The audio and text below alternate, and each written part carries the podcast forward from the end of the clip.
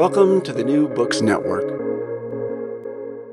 Hi, everyone. I'm Ikresh Gupta Chima, your host for the New Books Network. Today, we will talk with Dr. Saadia Sumbal about her book, Islam and Religious Change in Pakistan Sufis and Ulama in 20th Century South Asia, which was published by Routledge in 2022. Thank you so much for joining me today, Saadia. Thank you, Grau. Thanks for organizing this talk, and thank you to New Book Network for giving me an opportunity to share my work. Great. So, could you please introduce yourself and your work to the audience? Yeah, um, I'm uh, working as associate professor in uh, College University, Lahore, uh, in history department and this is my this this book is based on my uh, phd dissertation um it's um the big story in the in the book is um, um, conflict between shrine based sufistic practices and sharia oriented textual traditions and um, it investigates the process of contestation in the combination of you know the the two facets of islam and their proponents uh, the Barelvis and Deobandis through a case study of a district. I've taken a, um, a case study, um, which is uh, Mianwali district in the northwest of Punjab. Um, I've studied that how Islamic reformism came to be established in in this region where uh, you know Sufism was historically grounded, um, and um, uh, for the Deobandi Islams, um, is I mean, Deobandi Islam faced a lot of challenge in such a situation where Sufism is so strongly embedded. So, um, how Deobandis articulated their reformist agenda and to what extent they asserted themselves. Um, I mean, sometimes they attacked shrine oriented traditions um, with extreme Puritanism, and sometimes they had to negotiate and adapt the shrine based traditions. So, my argument was that reformist ideas could find space uh, in this region only after accommodating Sufi thoughts and practices. I mean, they could not outrightly reject all shrine oriented practices. Um, so, there existed a you know a, a, dialectical relationship between reformist Islam and traditional Islam. Sometimes they intersected, sometimes they accommodated each other. Um, now, this conflict between Islamic reformism and Sufism, um, which unfolded itself in the colonial period and then it changed in its relationship to one another and shifted into a more hostile um, engagement with the state in the post colonial Pakistan. So, in this conflict, the two central issues of opposition to Ahmadiyya and enforcement of Sharia at state level were added into this conflict. And they this con- these two conflicts, I mean the, the conflict uh, with the Ahmadiyya and the enforcement of Sharia at state level, these brought new elements to the discourse of authority. So, I mean, what we see in the post-colonial era is that there are much hardening of boundaries between the two denominations. Thank you for sharing these details. So, how did you get interested in the project? How did the dissertation start, and how did it turn into the book? Well, um, um, you know, there are um, two reasons for why I picked up this district because I've I've done a case study. There was one academic reason and one non-academic reason. The academic reason was that the non-academic first is that this is my hometown, and uh, I found wealth of material, which was consisting of geographical literature and uh, archival sources, which were, um, and the district um, was an epicenter of uh, reformist movement in the colonial era, um, a very um, uh, famous um, movement of Abdullah Chakralvi, uh, Quran movement, also initiated from this small district. Uh, in the post-colonial um, period, there were also reformist movements. Uh, one was um, um, launched by Maulana um, Alayar which was a very important movement. So I, I wanted to study these phenomena, but, but why this district, which is on the periphery of Punjab, uh, was the hub of so many, so many uh, reformist movements. And um, the, this district was actually a, a, border district that lies at the crossroad of Punjab and Northwest frontier. So today's Khyber Pakhtunkhwa. And it became a point of convergence of, you know, these cross-cultural and religious currents and a, uh, a site of resurgent um, reformist movement, uh, reformist religious impulse. So it was important to see that how Punjab's pluralistic and composite culture changed with the emergence of reformist and revivalist movements, which resulted in, um, you know, uh, forging distinct religious identities and um, religious nationalism, which sharpened communal identities. So, so this reformist movement became a boundary-making phenomenon in Punjab, uh, where syncretic traditions were common. And um, so um, Islam's modern transformation, um, which is generally seen either in doctrinal abstraction. I mean, we, we see that it as, as high Islam or at larger scale, um, but both handles miss social facts on the ground that shape religious change in any given setting. So when you are working on trajectories of modern Islam or the reformist movement, which originated from North India, um, it gave ulema a status of an important status, uh, a status of custodian of Islam. And, and that helped them uh, in establishing the Islamic reformism. So the nature of religious change was different at larger level. So I tried to link this micro to macro level in order to analyze you know, the, the, the, different processes of contestation and negotiation that led to this outcome. Because in my case study, the, you know, the Islamic reformism um, came to be established in the region where shrine-focused Sufism remained very dominant. And it was closely linked to um, local tribal and political structures.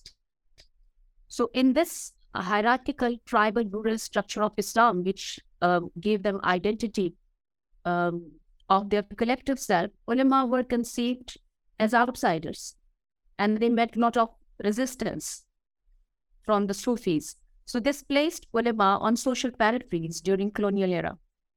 So it was important to to study and to understand that how, in such a situation, the reformist Islam came to be established here. So this this was, uh, I mean, the reason why I I picked up this and um, tried to link the micro to macro level. Great. Thank you so much for sharing that. And with the, the Sufi based Islam, shrine oriented Islam. Um, I treat my book as uh, a, first research on the contestation of modernity and tradition in colonial Punjab. Even not much work has been done on Punjab. Um, as I said, that generally they have done one uh, They've studied this phenomenon of contestation and accommodation at higher level, at larger level in North India. Um, and um, my work starts from the colonial Punjab and then it ranges over the period of post-colonial Pakistan. Now, as you know that Punjab was steeped in local customary Islam based on sufistic ethos and shrine-oriented religiosity. Um, uh, which is identified with Barelvi denomination, well entrenched in Punjabi uh, religious landscape. So now the debate centered on the question of conflict and divide between, you know, mystical and legal traditions in Islamic law or Sharia and So, you know, this book contests these binaries and view them as rooted in much older Orientalist dichotomy between you know scholar and Sufi. Um, because Orientalists draw a contrast between um, you know the reformed Deobandis and um, you know uh, unreformed uh, Barelvis. So um, this book contests this approach through which Deobandi Barelvi controversy is seen through binaries like legal, mystical, inclusivist, exclusivist, reformist, and tradition, um, my argument is that this is a distorted binary construction the real fault lines between Deobandis and Barelvis have mostly to do with the, you know, the divergent view on the concept of prophetology. Because, you know, this conflict um, and the, the, the debate on, on, on this conflict but revolves around the concept of partial and impartial powers of Prophet that is called Kulli and Juzvi powers. Um, Deobandis have seen Sufism as an essential part of uh, Muslims' moral life, which is inseparable from Islamic legal norms. Uh, but they reject those popular practices which are associated with local shrine-based Islam.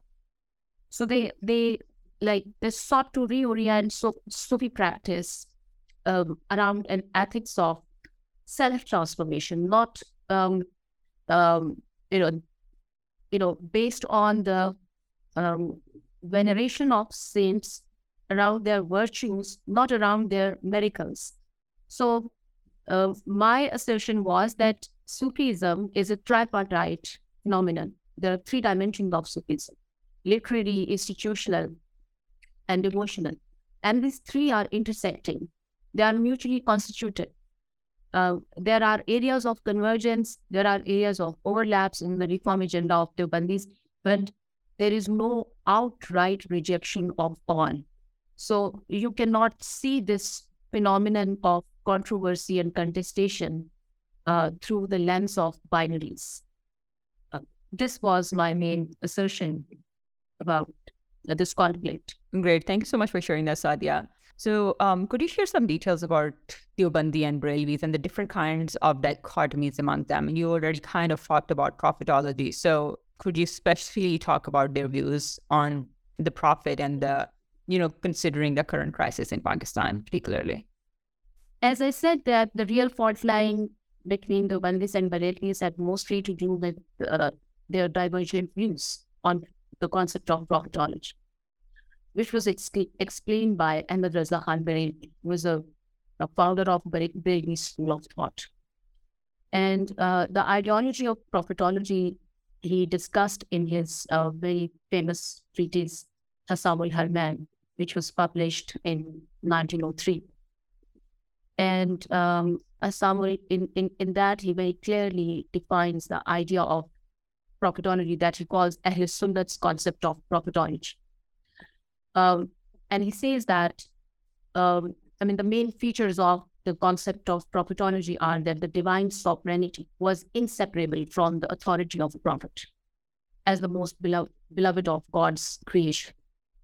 Now, unlike him, Deobandis believed prophet as Insani Kamil, which is a perfect human. Um, and his, but his subservience to sovereign divine. Uh, and uh, the, the central architect of this Deobandi concept, this this idea of Insani Kamil, was uh, 19th century Muslim reformer, thinker Shah Ismail. The Deobandis were influenced by his ideas.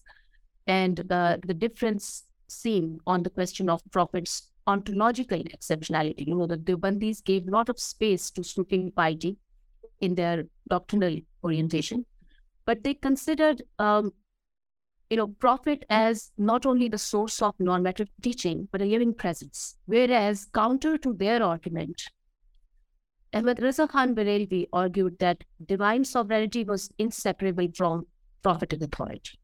Conflict was based on um, prophet's knowledge of unknown, the unlimited knowledge of unknown, uh, ability of prophet, uh, ability of seeing and being. This is called Hazir Nazir, the that the prophet is alive in his grave and he can see and he can he can listen. Uh, the concept of Nur Muhammadi that he's created out of divine light, and the concept of Shafat, the intercession, that he will intercede uh, on the day of judgment uh, with, with with his ummah, with his followers, and um, um, Barelvis, when Deobandis denied all these, concepts. Uh, so Barelvis, you know, they, they call them, declared them as Wahhabis. Now, Wahhabi is a term which Barelvis used pejoratively. Uh, it's very important to know that in, in South Asia, Wahhabi is a term which is used um, pejoratively, contemptuously. The one who is a bad Muslim, the one who is not on the right track, who has wrong belief in religion, is called as Wahhabi. Or, uh, otherwise, I mean, the Wahhabi is just uh, the one who is a follower of arch conservative reformer Muhammad bin Abdul Wahab uh, of Saudi Arab.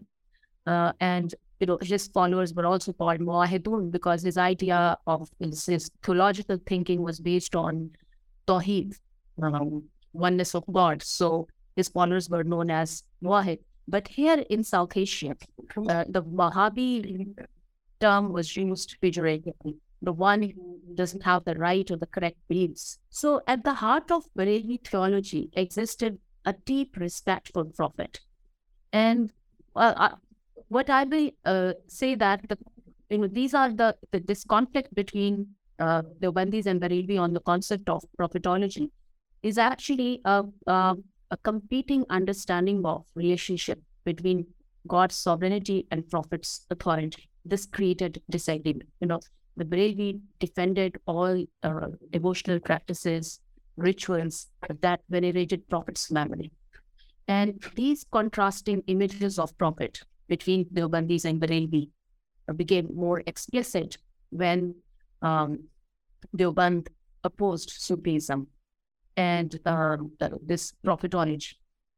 And in fact, there was a, you can say that there's a hermeneutical and conceptual difference on prophetology between the two denominations. So they, they cannot be this hermeneutical difference between the two denominations cannot be translated as uh, binaries or divisions, but it should be, um, I mean, approached as contestation between competing rationalities of tradition and reform, uh, not as uh, as a conflict um, between the two denominations.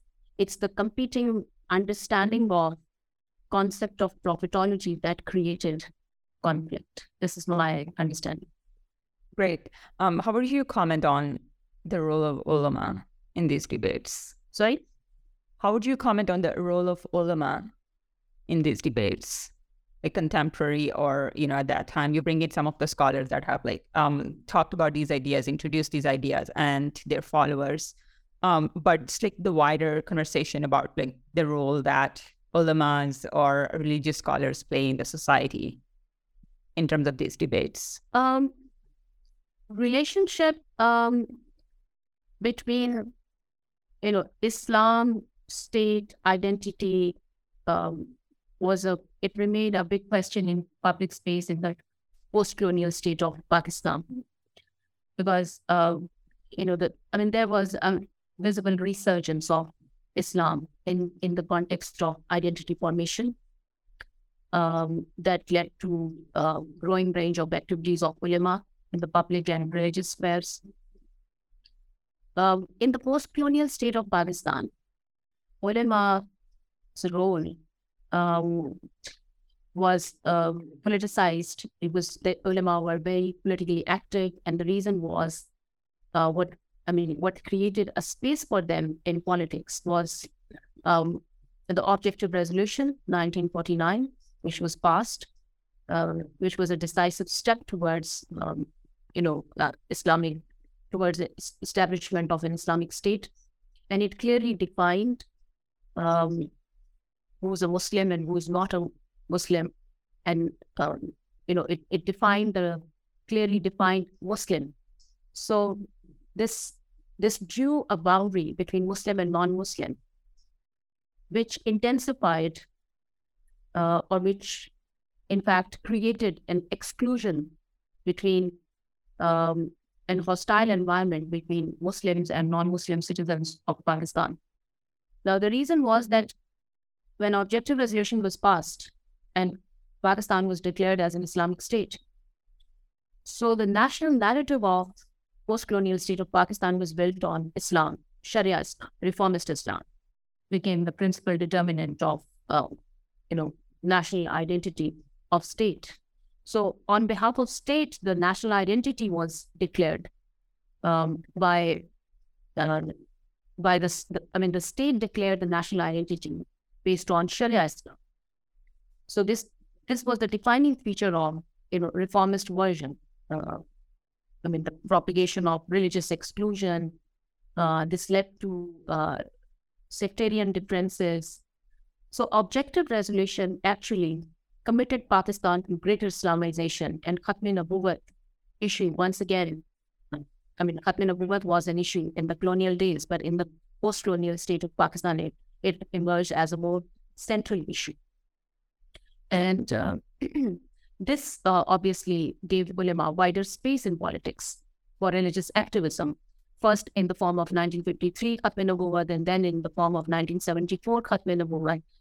And uh, in in this in these movements, I mean, what is important to understand to note note I mean, I mean, which I I figured out in my research that there was an emergence of aggressive Barelvism, uh, Barelvi political activism in these movements, and um, you know the Barelvis had very um, actively participated in the electoral politics, and Barelvi Barelvi ideologues, you know, they they uh, they link the structure of localist politics with broader concept of Islamic community. They use the concepts like pan-Islamism and um, you know the the greater Muslim uh, Islamic Ummah and Muslim community. Uh, so uh, these all jargons and these all um, you know the, the the the concepts that they used in politics. It's it linked the structure of local politics with the broader concept of Islamic community, first in British India and then in the post-colonial state of Pakistan. So, I mean, what was important to note that the religious change um, reflected as as a result of ulama's um, this overt uh, opposition to Ahmadiyya and opposition to uh, Islam. Um, you know, the, the, the religious change reflected a narrowness of space for sophisticated cause within the Bandi circle and it led to the hardening of boundaries between religious denominations in the post-colonial state of Pakistan. I mean, a state-led national narrative, which was based on Sharia-oriented Islam, replaced pluralist traditions with more exclusionary and uh, you know sectarian differences.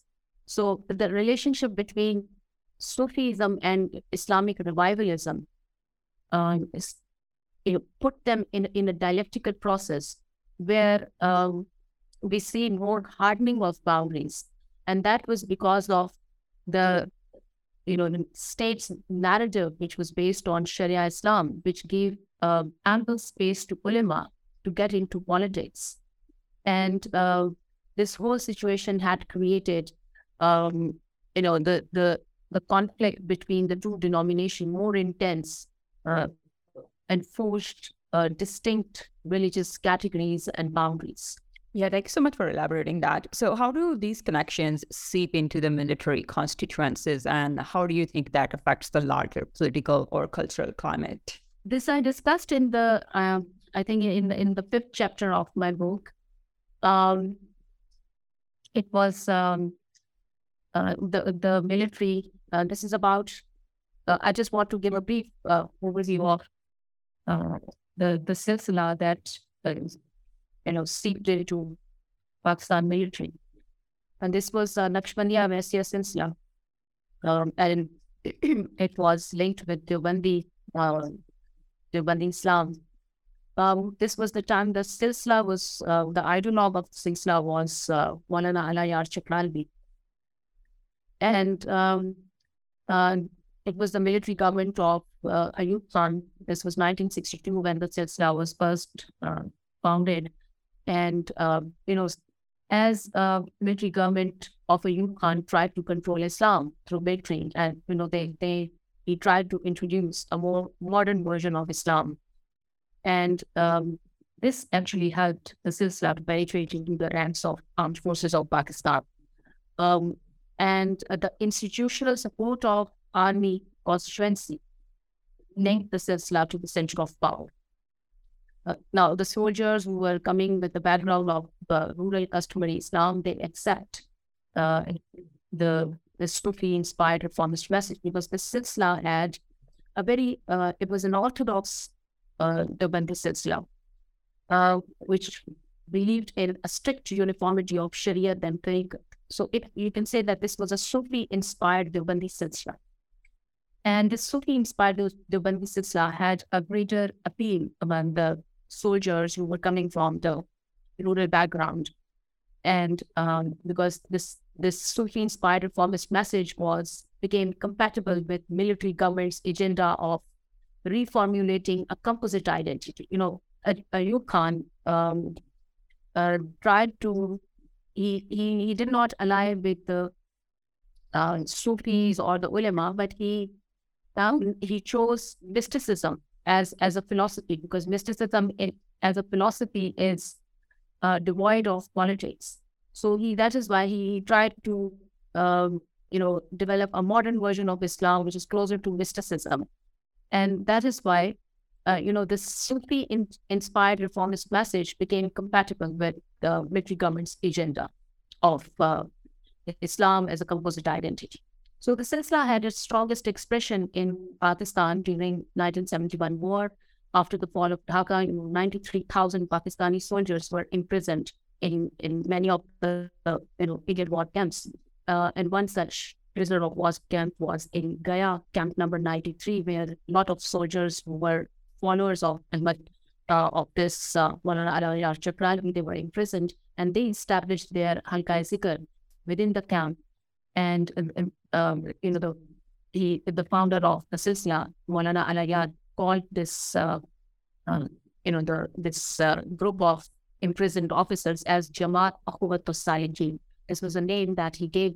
And he tried, I mean, Jamaat Akhuwat Salikin indicates that he tried to forge brotherhood among them in this time of distress. So army as an influential client community linked the silsila to the power structure. And Jamaat's message soon reached, you know, throughout the military belt because it was started from Chakwal. Chakwal was a military belt in the Salt Range area. And from there, the message reached from cantonment to cantonment. And um, since, uh, you know, um, the silsila, as I told you, that it had a very puritanical disposition, I mean, a strict uniformity of Sharia and Tariqat. So it drew a very clear line uh, between Islam and its constitutive other. But the silsila was very hostile towards Shia community. Uh, um, and, um, you know, it, it its missionary style uh, plus its mystical substance, and then exclusionary streak because it was puritanical. Um, being a Sufi inspired silsila, it had very puritanical disposition. So this made it these with the combination of these things like the silsila's missionary style and then the mystical substance and exclusionary strains, so it made it very complex. And uh, had a, had a strong appeal to ordinary Muslim, but due to its uh, uh, why it has a stronger appeal to ordinary Muslim due to its Sufi thoughts, due to its mystical message. But the way it espoused Sharia generated an exclusionary discourse. So you can you can say that the impact of this silsila outside the society, I mean inside the military, it was you know the the, the its impact was tremendous. But outside the society, uh, you can say that there's the Sufism's cultural sensitivity its pluralistic traditions were placed against, you know, this essentialist, purifying logic of Islamic reformism.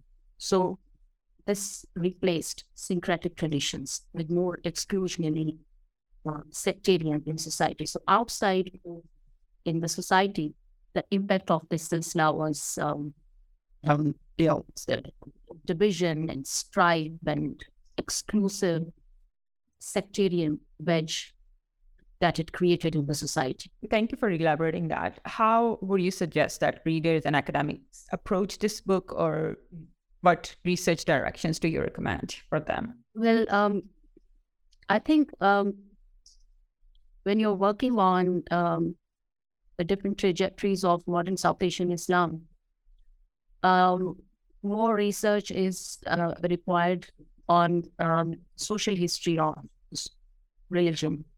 Um, because, like you know, as I said earlier, that the focus of um, most of the scholars is on um, by Islam, the doctrinal Islam, or on the Islam or Sufism in the medieval age. Um, very less work has been done on the um, to understand social history of religion.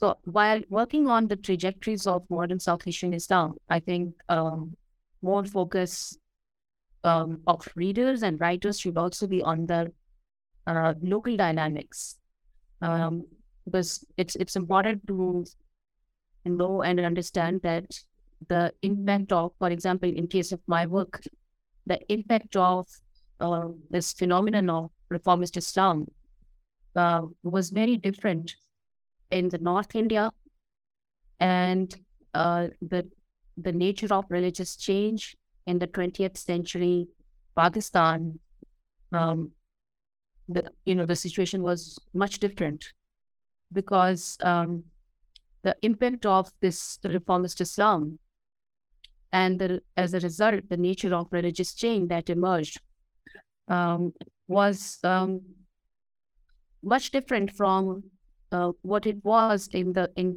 in in Deoband or in India, North India, from where the reformist movement in, um, emerged, uh, because the you know the, the the situation is very different in the local when you come to the local dynamics at at micro level.